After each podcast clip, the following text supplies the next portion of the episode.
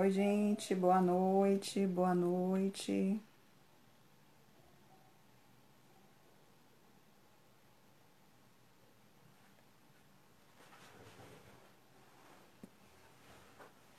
Aguardando, aguardando vocês chegarem. Boa noite, boa noite, Fabi, Jonas e Elisa, sempre conosco, Djamare, sejam bem-vindos. Boa noite quem está chegando. Manda o um aviãozinho aí para os amigos avisando que a live já está próximo de começar. Eu estou aguardando já a Amanda chamar aqui. Nossa live ontem foi um sucesso. Foi muito legal. Olha, a Amanda já entrou aqui. Que bom. Então, gente, manda o aviãozinho, chama o povo para poder vir para cá. A live já tá pertinho de começar, a Amanda já chegou, vou convidá-la para entrar. Muito bom ter vocês aqui, muito bom. Boa noite para quem está chegando. Boa noite para quem está chegando. Deixa eu ver aqui, Amanda. Amanda. Boa noite, sejam todos bem-vindos. Olá! Olá! Que coisa boa! Coisa boa. Boa noite, Amanda. Super feliz. Boa noite. Boa noite, Mari. Estou muito feliz de estar aqui hoje. Muito Uhum. E eu assim, o tempo inteiro, Amanda, tá certo, tá confirmado, porque, gente, essa mulher é muito sabida. Essa mulher tinha que estar com a gente aqui hoje, não tinha jeito, né? Então, assim, ah, muito obrigada. Olha, é uma psicopedagoga que eu acompanho, Bia Simão. Ela é muito, ah. muito legal, ela é muito criativa, muito gente boa. Fiz um curso com ela também. Mara. Olha, Paty Leal de Maracás também tem acompanhado a gente. Que coisa boa. Tem gente de outros estados, Amanda.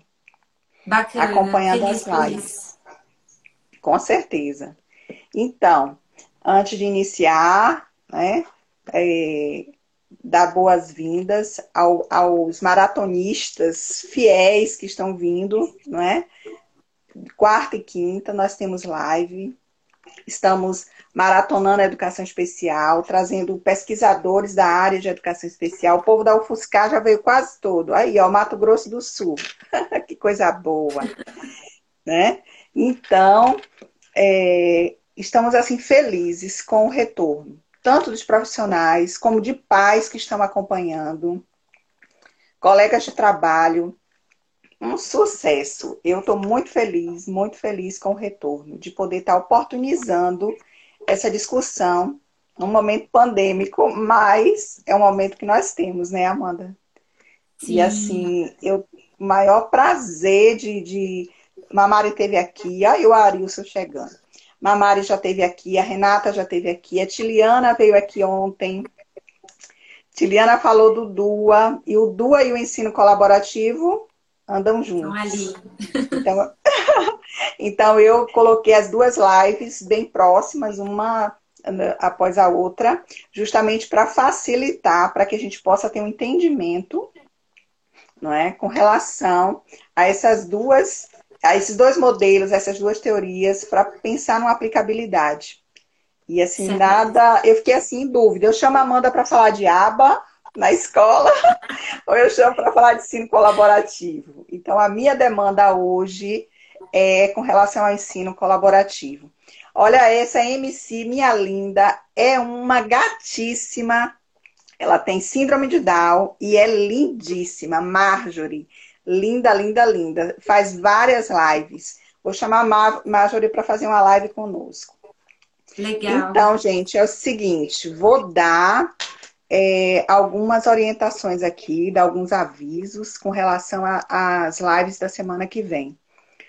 Ontem, é, aí, Arilson, essa é a menina fera do ensino colaborativo. Ah! Dona Amanda. Obrigada, Arilson.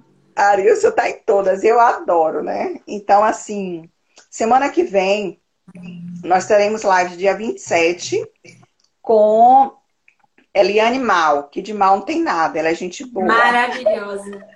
Maravilhosa.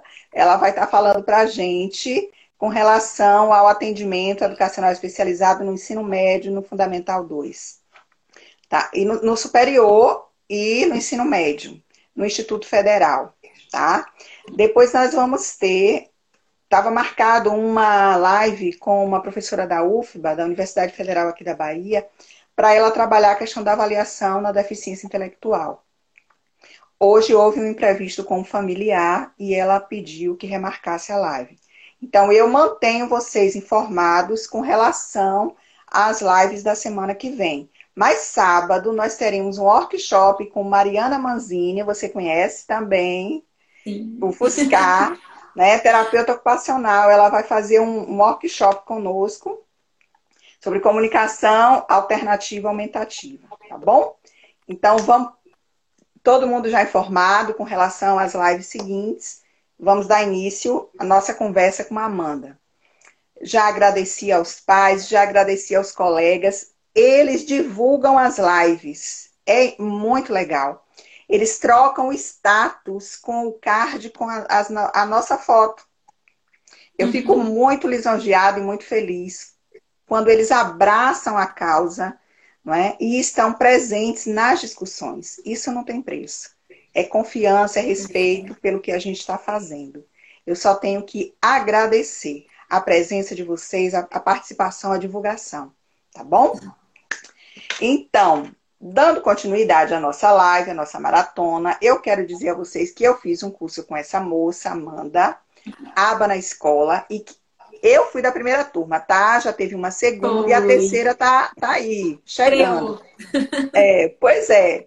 Quem tiver interesse em fazer, pode depois mandar aqui, Amanda responde, pode me procurar. Gente, é um diferencial eu via vários alunos autistas adultos, assim, na fala de Amanda, é, nas intervenções, o que a gente pode fazer para poder melhorar o atendimento dessas pessoas com TEA.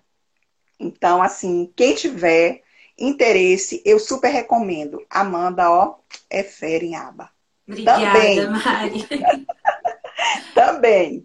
Pois é. Então, hoje, dando continuidade, nós vamos para a quinta live né, da nossa maratona de educação especial.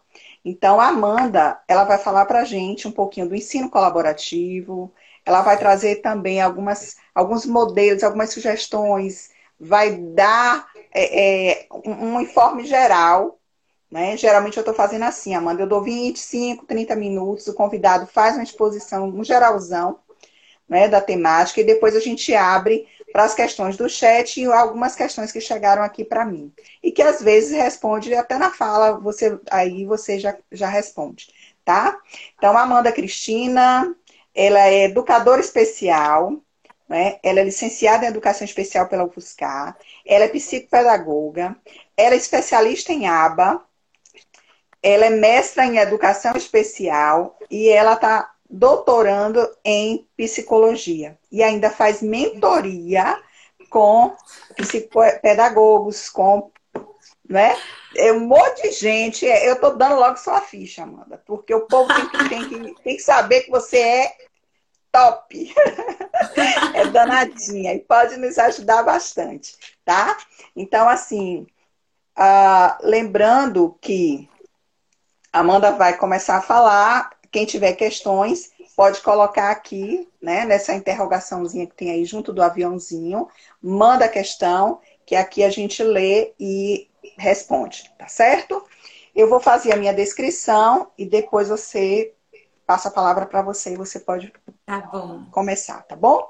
Então, eu sou branca, eu estou sentada, uso óculos marrom, estou de batom rosa, eu estou de blusa verde e marrom, com colar de borboletas, usando brincos longos, verdes, cabelos curtos, loiros. Atrás de mim tem uma estante branca com alguns livros, tá? Então, Amanda, seja bem-vinda ao nosso cantinho. A palavra é sua. Obrigada, Mari. Oi, gente, boa noite. Tô vendo um monte de gente querida aqui, tô super feliz. a Paty, duas Paties aqui que eu conheço, que estão aqui, sempre me acompanhando, a Fabi, Arius, todo mundo que está aqui, muito obrigada pela presença. Estou muito feliz de estar todo mundo aqui hoje. É, a live está ficando salva, Maristela? Sim, está ficando salva. Sim. Todas as lives estão salvas no IGTV. Ótimo, então vou divulgar depois o meu perfil para ajudar na divulgação. É, a Mari me chamou para fazer a live e como ela falou, ela sempre fica preocupada porque ela falou assim, Amanda, tá confirmado? Amanda, tá confirmado. que ela brinca que a minha agenda é apertada e que eu tenho rodinha no pé. e, de fato, é, foi uma live que, assim, eu fiz com muito carinho, separei na minha agenda exatamente porque a Mari é muito querida. Quem conhece a Mari sabe o quanto ela é querida demais, o quanto ela leva o trabalho dela a sério, o quanto ela se preocupa com os alunos dela é, e com os profissionais que ela troca, está sempre procurando se aprimorar.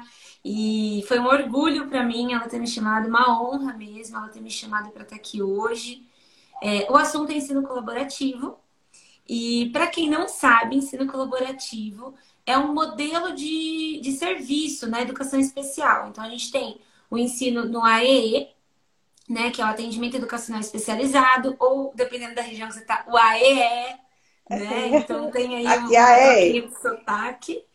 É, mas é o atendimento educacional especializado, tá? Que acontece na sala de recursos. A gente sabe que esse serviço tem toda uma questão aí de efetividade ou não, de condições de trabalho, de existência desse profissional de educação especial ou dessa sala de recursos mesmo. Então a gente sabe que a gente está lidando com, com uma condição aí é, que não é a realidade de todo mundo. Então, se não for a sua, é, você pode pensar em como isso pode ser a sua, tá? É isso que eu quero trazer hoje, porque ensino colaborativo ele demanda que tenha um profissional de educação especial na escola, né? Eu acho que é importante isso ficar claro. Precisa ser um educador especial? Precisa ter uma certificação em educação especial, né? Em alguns cursos vão chamar de educação inclusiva. Eu sei que no Nordeste esse termo é mais comum, né? Educação é, inclusiva. Então já estou me adiantando aqui que eu estou falando da mesma coisa, apesar de ter nomenclaturas e funções diferentes na perspectiva que eu trabalho, mas eu trabalho com essa função inclusiva, né, da educação especial. E toda a minha trajetória, ela foi pautada nessa formação em ensino colaborativo. Por que, que eu estou contando isso? Porque toda a minha prática, que a Mari quer que eu traga aqui hoje para vocês, tem muito a ver com a minha formação inicial em educação especial, tá? Com a minha graduação.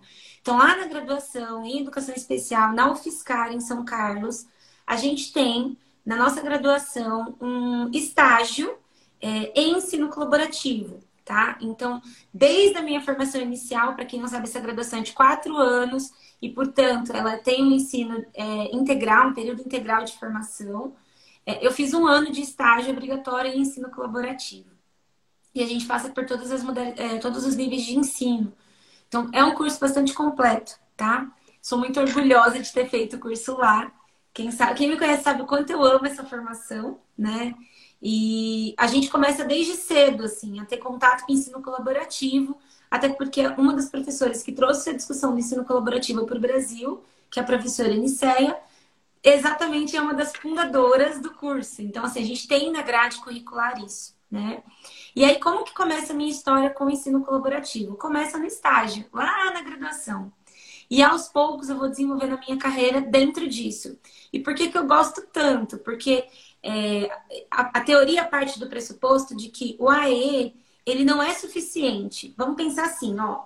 A gente trabalha com um público diverso, né? Que tem necessidades específicas, individualizadas, e eu não posso conceber a ideia de que um modelo de serviço ele tem que ser é, com a mesma efetividade, com a mesma qualidade para pessoas diferentes, né? Então, a gente entende que para algumas crianças o AE vai ser suficiente, né? Ela vai conseguir fazer e desenvolver habilidades e a, conquistar repertório na sala de recursos com o professor ali, é, num contexto individualizado ou em pequeno grupo, como a lei autoriza, e ela vai conseguir levar isso para a sala de aula regular. Mas a gente trabalha com um público que muitas vezes não consegue fazer essa transição sozinho né? E o ensino colaborativo, ele vem trazendo essa discussão de, olha, trabalhamos com público diverso, trabalhamos com é, especificidade, com individualidade. Como que a gente pode dizer que o modelo de serviço ele é único e ele é suficiente para todo mundo? Não é. Né? Então, é uma discussão que para mim é muito relevante, porque eu acredito muito nisso, na individualização do ensino. Né? Não no sentido desse indivíduo estar separado, tá? segregado, mas no sentido desse indivíduo ter as condições necessárias para que ele se desenvolva ali. Tá? É, e aí, essa teoria também traz para gente uma questão sobre como o professor ele é visto como um super-herói. Né? Eu levei essa discussão no curso ABA na escola, que a Mari fez parte da turma 1, e é muito relevante, assim, porque quando a gente fala que o professor tem que ser super-herói, a gente está dizendo para ele o seguinte: você precisa aprender sobre todos os tipos de especificidade, e aqui eu estou dizendo não só sobre deficiência, tá? Sobre público-alvo da educação especial, eu estou falando de tudo, porque a gente tem aí uma pluralidade de públicos aí na escola, né? A gente sabe disso. E ele tem que dar conta de tudo sozinho, né? Então, ele se vira na sala regular e o do AE tem que prestar um apoio. Mas esse apoio, muitas vezes, como ele acontece? Como que eles se articulam? Porque aqui no Sudeste, né? é, aqui no Sudeste a gente chama de HTPC, que é horário de planejamento coletivo. Eu não sei como é o, a sigla aí nas regiões que vocês estão. Mas não, aqui no horário aqui a gente faz itinerância. Temos o dia de fazer, pelo menos aqui na minha cidade. Nós fazemos não, a não itinerância. Estou falando de itinerância. Estou falando pois de é. reunião da escola. Reunião não. semanal da escola.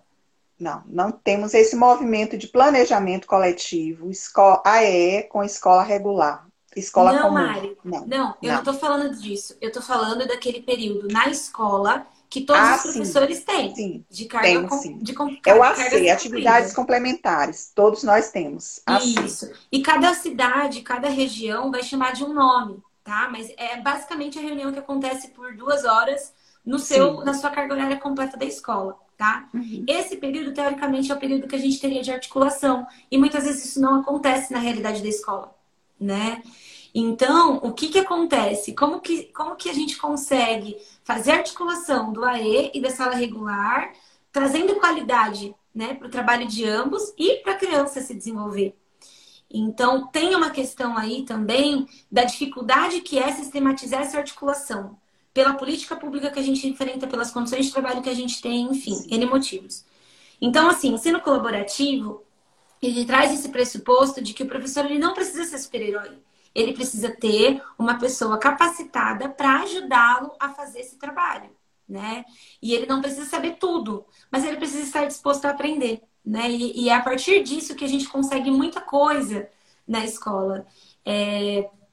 A outra coisa que eu acho que é muito relevante é a gente entender que não é bidocência, tá? Quando a gente está falando Isso. de ensino colaborativo. Tem até uma questão dessa que chegou. É, não é. é. Bidocência. Bidocência, uma coisa. Ensino colaborativo ou co-ensino, como a, literatura também traz, é outra, tá? O que, que eu estou trazendo aqui para vocês não é bidocência, é co-ensino, é ensino colaborativo. O que, que isso significa? Um professor de ensino regular, um professor de educação especial, juntos elaborando planejamento, avaliação, é, todas, toda a didática que vai ser passada para aquela turma, tá? E quando eu tô falando dessa parceria, eu tô falando de uma parceria que se estabelece não em curtos períodos de tempo. Eu tô falando de parcerias que duram, que são duradouras, tá? O livro vai trazer para vocês tudo isso muito explicadinho. Aqui eu não vou conseguir falar tudo, tá? Certo. Mas, Mas o livro tá com você? Eu fui pedir o livro, o valor tá ótimo, mas o frete é mais caro do que o livro. Sério? Sério. É porque é daqui da região sudeste, não é? Pois é, mas para chegar da UFSCar aqui é mais caro o frete do que o livro. Acha, ninguém merece. Uhum. Mas, ó, uhum. vale a pena investimento, vamos combinar. Pois é, eu vou ver se alguns colegas querem, aí a gente junta e divide o Junta. frete. Ótimo. E tem um outro também, que é das Herbatas da Capellini, que é o que é o coensino, se não me engano, que é ensino colaborativo.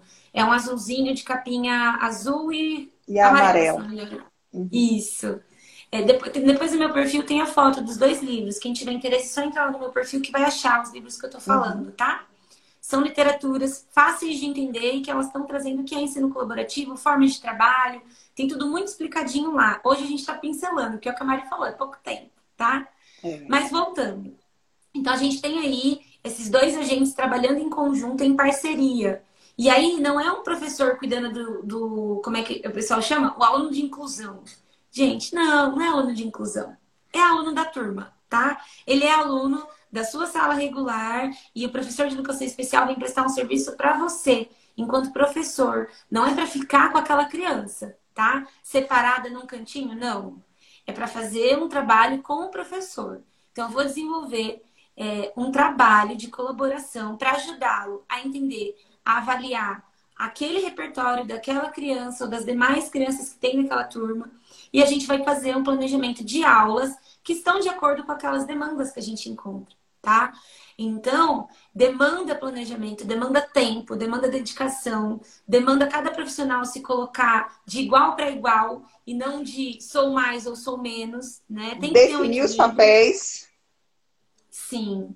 Tem que ter um equilíbrio nos papéis. Tem que estar tá aqui, ó, de igual para igual. Quem me conhece sabe que eu só falo disso o tempo inteiro, uhum. né? Porque eu acredito muito nisso. Então, assim, até hoje, enquanto supervisora aba de casos clínicos, eu me coloco de igual para igual com as terapeutas, né? Porque eu acho que é assim que a gente consegue coisas.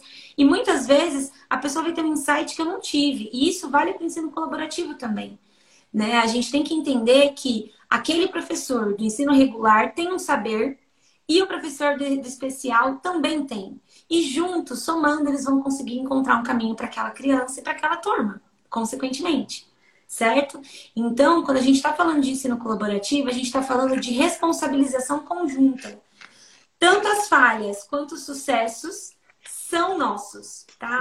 E é muito comum o que acontecia. No começo, quando os professores não entendiam o que eu estava fazendo na sala de aula regular deles, era muito assim: olha, mas só esse horário, porque depois eu tenho tal atividade para dar e com você na sala vai ficar difícil. Olha, é, mas então, vamos fazer assim: você fica com ele ali, depois a gente conversa, sabe? Então, enquanto eles não entenderam qual era o meu papel ali dentro, foi muito difícil de trabalhar. E eu tive que ter muita paciência. E, e aí eu falo que não só eu tive que ter, o professor também teve que ter, para entender por que, que eu tô ali. Eu não tô ali para julgar o trabalho dele. Eu não estou ali para dizer o que ele está fazendo. Nem para ser melhor que ele, mas é para ajudar. Para né? ajudá-lo. Então, é, é, muito difícil essa relação. Por isso que o ensino colaborativo ele demanda uma compatibilidade entre as pessoas. A gente tem que se dar bem. Sabe assim, o santo tem que bater. Né? Eu brinco que às vezes o santo tem que bater à força, porque dependendo da, da situação que a gente está, o trabalho exige isso, né? É, mas exige que a gente consiga entrar em harmonia e que a gente consiga se entender no sentido de eu não tô ali para julgar o trabalho dela, ela não tá ali para julgar o meu, a gente tá para somar. O que que eu identifiquei daquela aprendizagem daquelas crianças que ajudam aquele professor? Né? Que dicas eu posso dar para ele sobre recursos, sobre estratégias de ensino, sobre planejamento, tudo isso eu falo no curso, a Mari sabe do que eu tô falando, mas é basicamente você entender como aquela criança aprende e quais são os suportes que ela precisa né? E como que eu vou transitando até que ela consiga aprender de fato e não depender de nenhum tipo de dica, nenhum tipo de suporte do profissional, tá? É, então, isso tem que acontecer.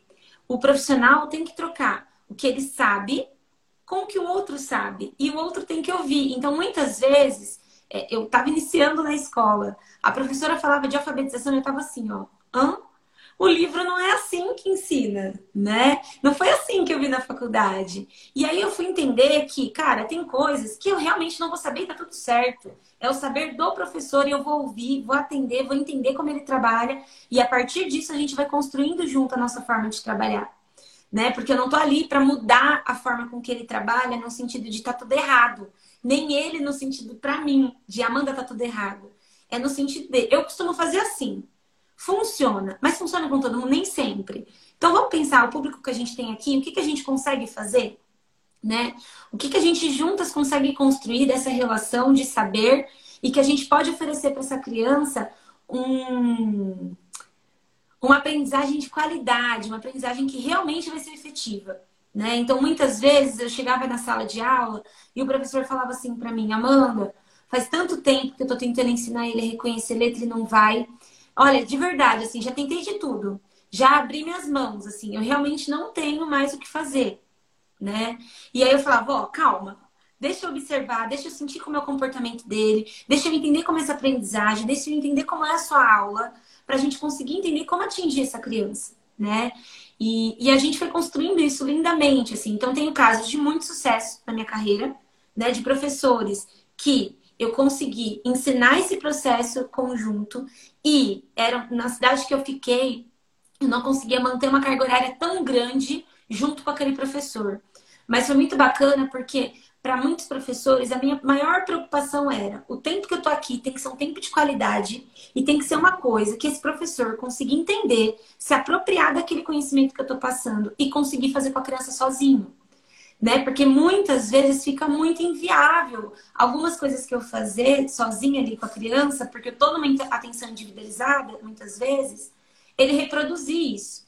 Então, a minha preocupação sempre foi: o professor da sala regular tem que entender o que eu tô fazendo.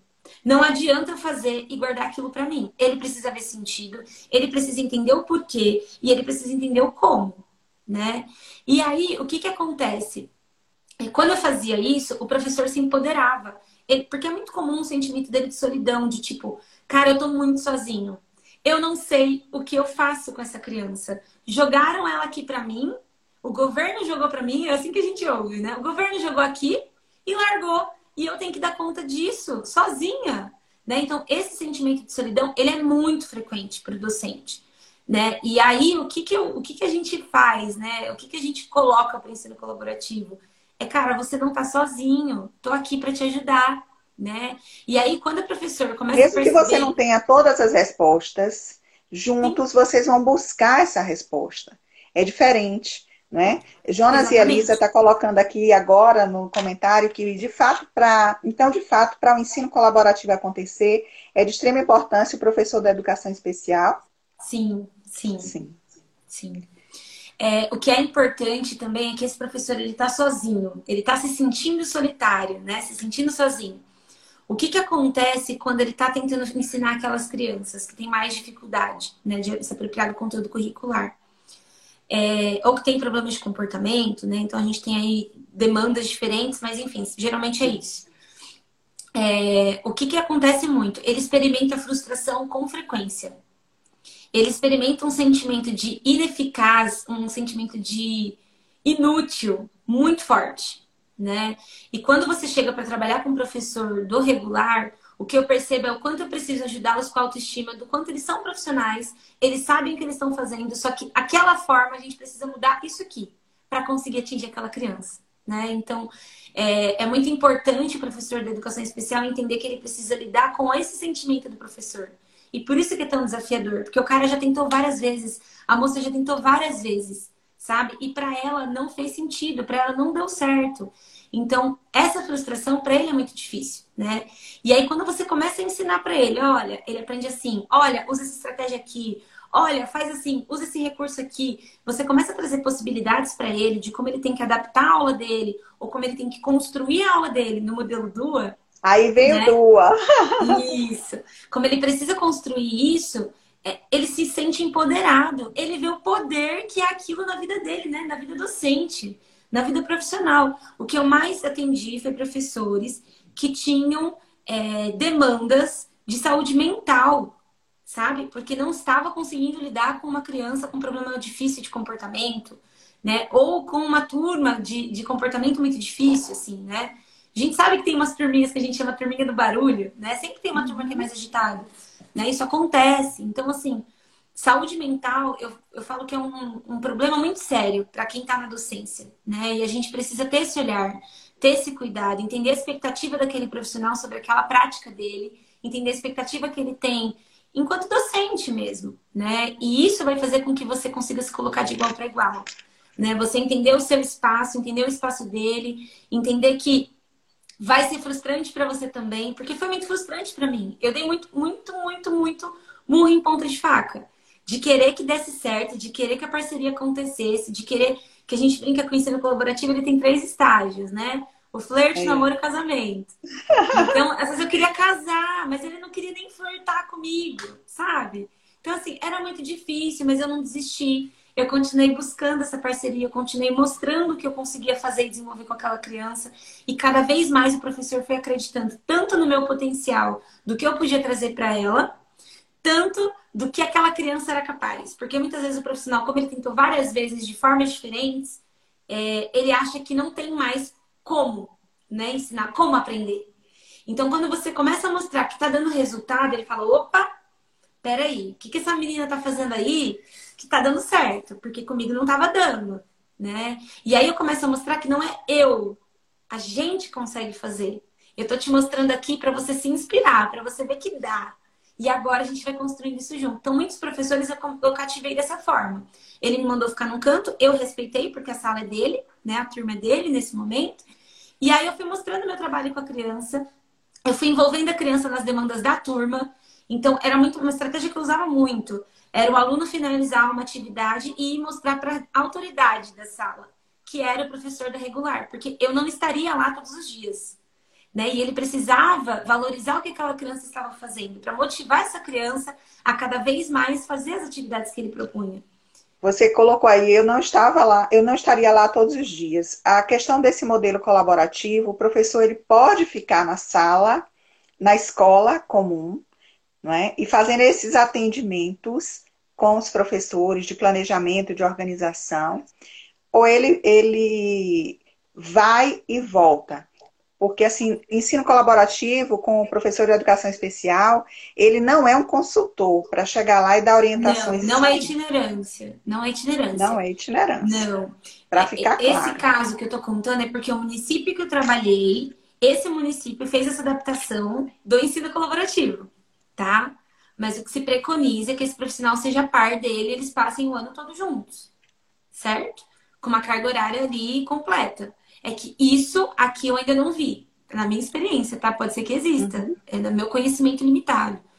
É, então, essa experiência que eu tive foi com poucas horas semanais. Então, não eram as 25 horas semanais escolares, mas era 10, era 8, era 6. Então, com cada turma eu fui cons conseguindo uma carga horária diferente e a gente foi construindo. Então, era muito comum o professor começar dessa forma, tipo, quem é você que está fazendo aqui? E a gente encerrar o ano com ele super dominando a turma, com ele super produzindo as adaptações necessárias daquela, daqueles conteúdos, com ele me mandando mensagem do tipo, olha, deu super certo, fiz isso aqui, olha que bacana. Ele já tinha feito, ele não estava nem me consultando para saber se estava certo. Sabe? Isso é muito empoderador para o docente. E são profissionais Sim. que depois que você trabalha junto, cara, a turma que ele pega depois, ele vai que vai. Sabe? Ele entende o seu papel, ele entende o dele, ele quer a parceria, ele busca isso. Tinha professora no ano seguinte que estava assim, desesperada, porque não ia estar no mesmo período que eu. E isso acontecia com outras colegas minhas que trabalhavam com ensino colaborativo também, né? Porque queriam isso. É, cada município vai ter de uma forma, Mari. E aí é uma questão de política pública. As pessoas que estão naquela cidade precisam se organizar para pressionar a Secretaria de Educação a desenvolver um plano disso, tá? Assim, é... o ensino colaborativo, quando eu tive acesso a essa leitura do ensino colaborativo e do DUA, enche, é assim, encheu os meus olhos. Eu acho que é uma saída para que a inclusão ela consiga é, dar um salto, melhorar muito qualitativamente, né? Porque eu sei que a gente numa, não tem um, uma quantidade de professores de educação especial para poder estar tá distribuindo no município inteiro mas a gente pode pensar, é, como você já até falou em algumas vezes, em lives e, e, no curso, de fazer um projeto piloto. Vamos pensar numa sala, numa escola pequena, para ver como é que isso vai se dar para depois se estender para toda a rede de ensino. Na e cidade assim, que eu, eu estou foi assim. Foi um muito projeto feliz piloto que foi com essa possibilidade. Eu estou muito feliz com essa possibilidade, né? Estão perguntando aqui qual é a concepção de, desse ensino colaborativo. Colaboração. é, inclusive, chegou uma pergunta para você diferenciar cooperação de colaboração. Né? A colaboração é fazer junto. Vou resumir, tá? A minha tá. forma de ver. Colaboração é fazer junto. Cooperação é, é, é caminhar, mas ainda assim você não desenvolveu junto, sabe? Você está fazendo, mas não é junto. Você cooperou para que eu consiga fazer alguma coisa. Você não me ajudou a fazer junto. Certo? Certo. Mari, uma coisa que eu acho que é importante reforçar aqui é que eu não gosto de discursos, tá? Eu nem sei se teve comentário nesse sentido, mas eu não gosto, não gosto de discursos que culpabilizam o professor, tá? Sim. Eu não vejo dessa forma. E eu acho muito grave quem faz. Uma das coisas que eu falo no meu curso Aba na Escola é exatamente isso. Não culpabilizem, não culpem balize, não culpa. Opa, não tá saindo. Balize. não culpabilize os professores, sabe? É, eu sei que a gente enfrenta aí muito preconceito, eu sei que a gente está numa área que é muito difícil de ser acessada, mas a gente está aí para tentar, para fazer. E eu acho que muitas vezes, na, na experiência que eu tive, é a falta de conhecimento, é a falta de experiência, é o medo de errar, é o medo de não conseguir. E, e, assim, eu acho que é a condição de trabalho, ela pede muito isso. Então, assim, eu não valorizo discursos assim, porque eu não acredito neles. Eu acho que a gente, enquanto entende daquele assunto, a gente tem o dever de explicar, de mostrar. Se a pessoa escolhe não entender, aí é, é com ela, sabe? Mas eu pauto sempre nisso, que o professor, ele não é culpado. Ele precisa de ajuda, ele precisa de alguém fazendo junto, ele precisa de é, instrumentos para conseguir buscar. Hoje, a gente tem o Google, né? E assim, dá para a gente conseguir muita coisa ali, né? A gente consegue informação muito rápido hoje.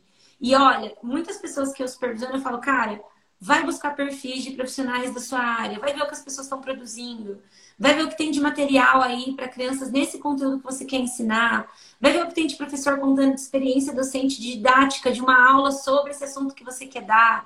Porque assim, a gente precisa de gente para somar. Gente falando que tá dando errado, que tá errado, é, muito, entendeu?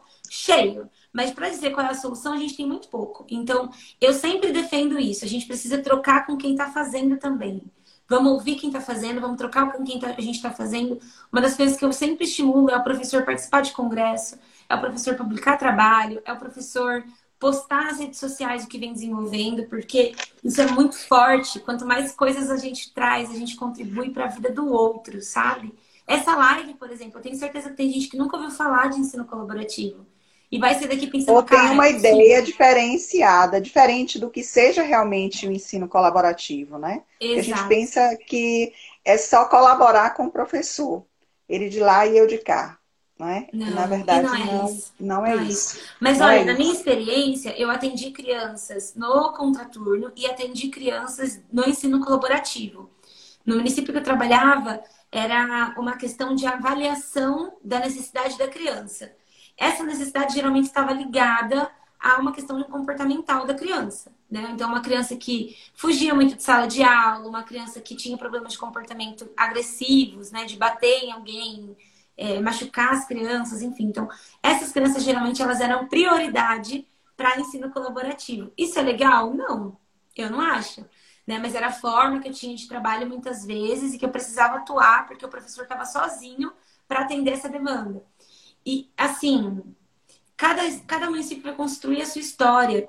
E, e eu tive muito sucesso em várias coisas que eu desenvolvi. Então, o que eu acredito muito é que as pessoas têm que olhar para a docência, olhar para as condições de trabalho que a gente tem de vamos fazer o que é viável, o melhor que, que a é gente possível, consegue com o que a gente tem, sabe? Porque se a gente ficar esperando muito vir alguma coisa lá do céu, cara, não vai vir, sabe? Não vai vir. Então, eu vou dar um exemplo bem bobo. Eu tinha uma sala de recursos e eu queria uma lousa. E eu pedi essa lousa, essa lousa nunca chegou. O que que eu fiz? Eu criei a minha lousa, entendeu? Eu peguei um quadro de um retrato, um porta-retrato de vidro, coloquei uma folha de sulfite dentro e virou a minha lousa. Eu tenho vídeos, acho que tá no meu Instagram lá no comecinho, quando eu comecei a postar, que é a minha lousinha. Eu usava aquilo como lousa. Então a criança escrevia com canetinha normal, que tem nas escolas, uhum. e eu limpava com papel higiênico e álcool em gel. Então, assim, foi a forma que eu encontrei de fazer o melhor com o que eu tinha, sabe? E aí as pessoas, nossa, mas você tá usando vidro, olha que perigo. Cara, quando eu usava, era sentada no chão ou era sentado na mesa e eu controlava um pouco desse objeto. É claro que com uma criança que tem algum tipo de problema de comportamento nesse sentido, eu tomava mais cuidado. Mas eu usava, era a forma que eu encontrei. Então, assim, eu não tô dizendo para vocês, gente, façam do bolso de vocês ou não, é literalmente o que que dá, sabe? O que que é viável para você? Porque é, tem até uma questão aqui, pequenas. Amanda. É assim, como implementar o ensino colaborativo? É o que eu falei, é o que você trouxe. Você fala da questão do que é viável, do que é possível, né? Sim. Mas a, tem que envolver primeiro a gestão. A gestão, gestão. Não é? Gestão. Porque quando a gestão sabe, quando a gestão apoia, as coisas elas, elas fluem, elas, né? Dão vazão, a gente consegue resolver, a gente consegue arrumar e ajustar. Sim. Né? É, é, isso, é a gestão. Então, quando eu falo política pública, eu estou falando da Secretaria de Educação, enquanto direção maior aí da educação, querendo esse projeto dentro do município. Tá? Então, para isso, precisa apresentar o que, que é. Existem pessoas que trabalham com esse tipo de consultoria. Então, dá para os municípios buscarem profissionais para fazer isso. As próprias professoras que pesquisam isso na Unesp, na UFSCar, muito provavelmente topariam uma parceria com o município para fazer isso. Então, assim, é, é, é, buscar mesmo que a Secretaria de Educação da sua cidade queira, né? Uma outra possibilidade é o gestor mesmo, o diretor da escola, querer testar, querer ver como funciona o serviço na escola dele, desde que ele tenha autorização da Secretaria de Educação, porque senão vai ferir aí as questões éticas de trabalho, enfim. Mas é gestão. Tem uma pergunta, tá. Mari. Quem é esse professor colaborador? Isso. Ele perguntou se é o da E ou não, né? Sim. Depende, né? Geralmente, geralmente não. É o professor de educação especial, mas não necessariamente a função dele de atribuição de cargo vai ser essa. Então, na, na realidade que eu vivi, eu era professora, no início da minha carreira, eu era professora só de ensino colaborativo. E eu atendia toda a demanda de ensino colaborativo e tinha uma profissional que era da sala de recursos que fazia o período de contraturno ali, tá? Então, eram duas professoras de educação especial por período. Depois isso mudou no município e aí ficou eu, enquanto professora de sala de recursos, fazendo AE e fazendo ensino colaborativo, tá? Não é o ideal, não é o que a gente tem aqui na literatura, mas era a forma que esse município encontrou de minimamente oferecer mais qualidade no atendimento dessas crianças. Era viável, então, né? Arius é, pergun... era que era viável, sim. É, Arius perguntou aqui, no Fundo 2, você, para fazer a colaboração, você tem que ter parceria com todos os professores todos. de todas as disciplinas. Porque todos. ele tem um saber específico, né? O saber das, das, disciplinas é dele. É, é, é Agora... É uma, é uma fase mais difícil da gente conseguir essa colaboração, exatamente porque demanda muitos professores, né? Uhum. É, mas eu tive casos que eu consegui, muitos insucessos. Acho que meus maiores insucessos foram no Fundamental 2 e no ensino médio. É, mas eu consegui muitas coisas boas também. Então, eu acho que falta um pouco também dos profissionais que estão se formando nessas licenciaturas entenderem sobre educação especial. Porque quando você chega, a primeira barreira é essa, eles nem sabem o que, que é educação inclusiva, o que é educação especial, o que é público-alvo da educação especial.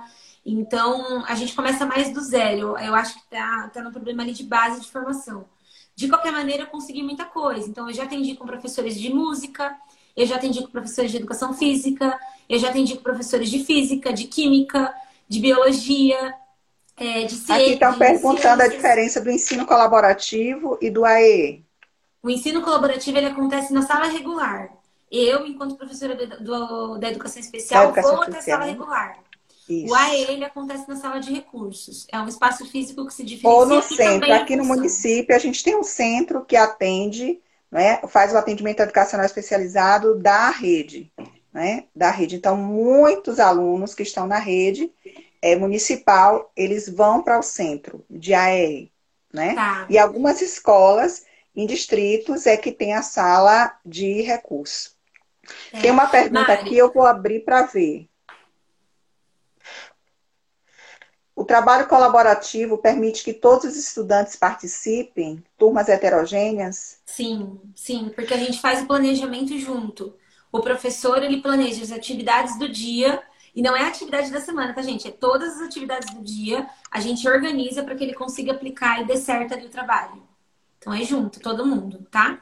Pensa na turma, não pensa na só turma. naquele aluno que tem uma deficiência. O foco Isso. é a turma. É a, é a questão do DUA que nós discutimos ontem, não é?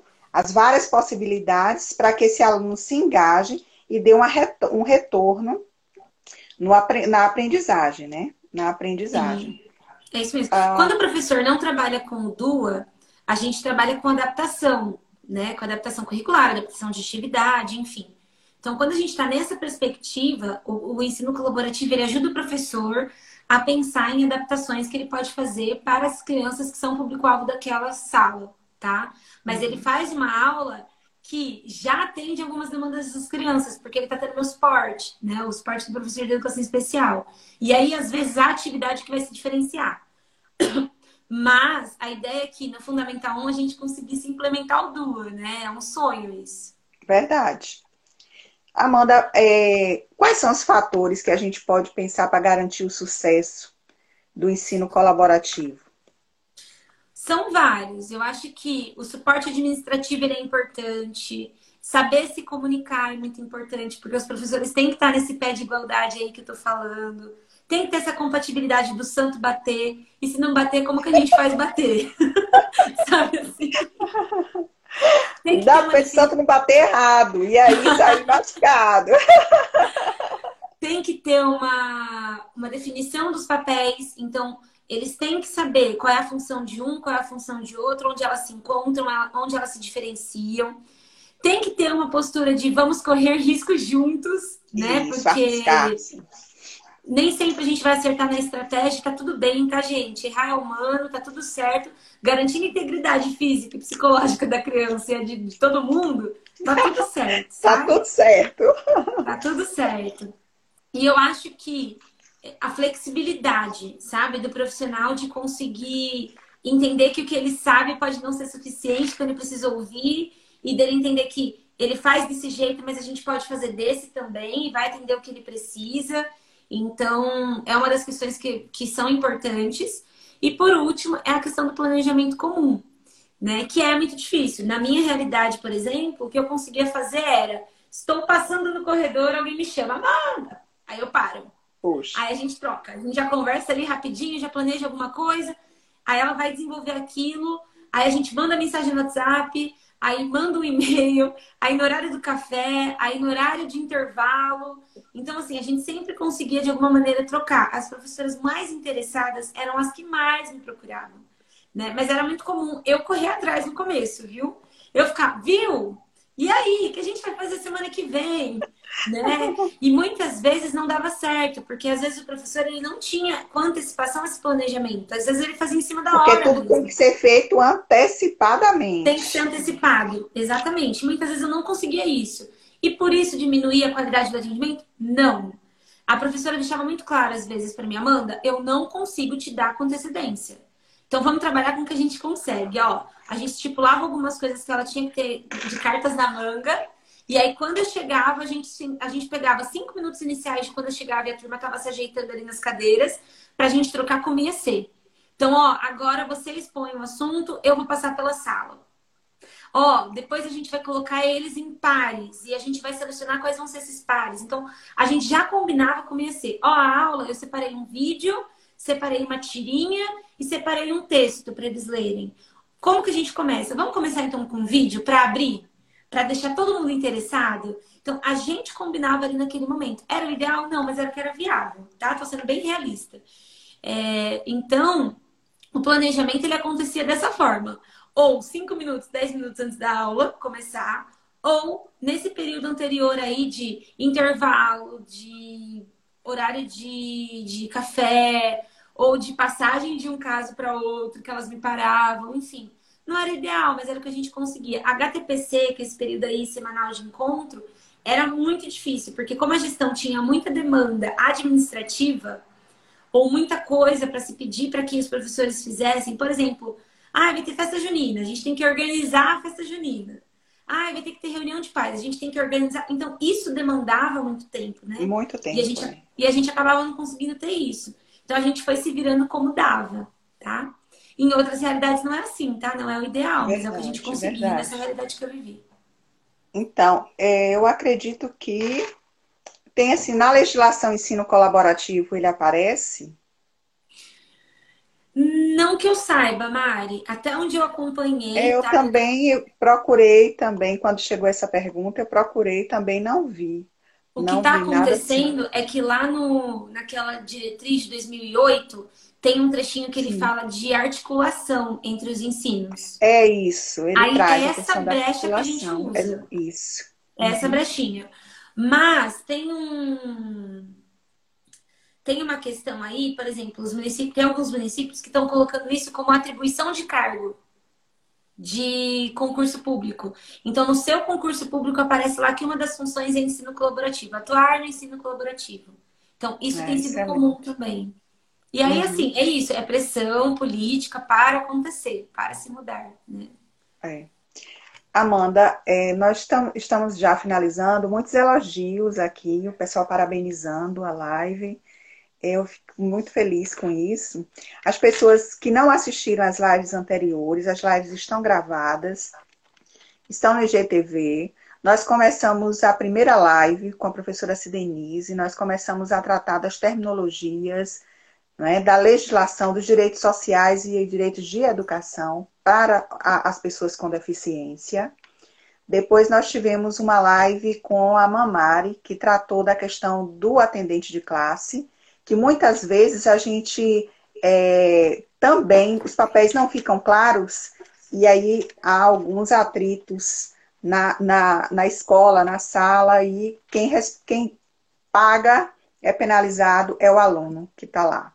Depois nós tivemos uma live com Renata, Renata Carvalho, que trabalhou com adaptação de materiais.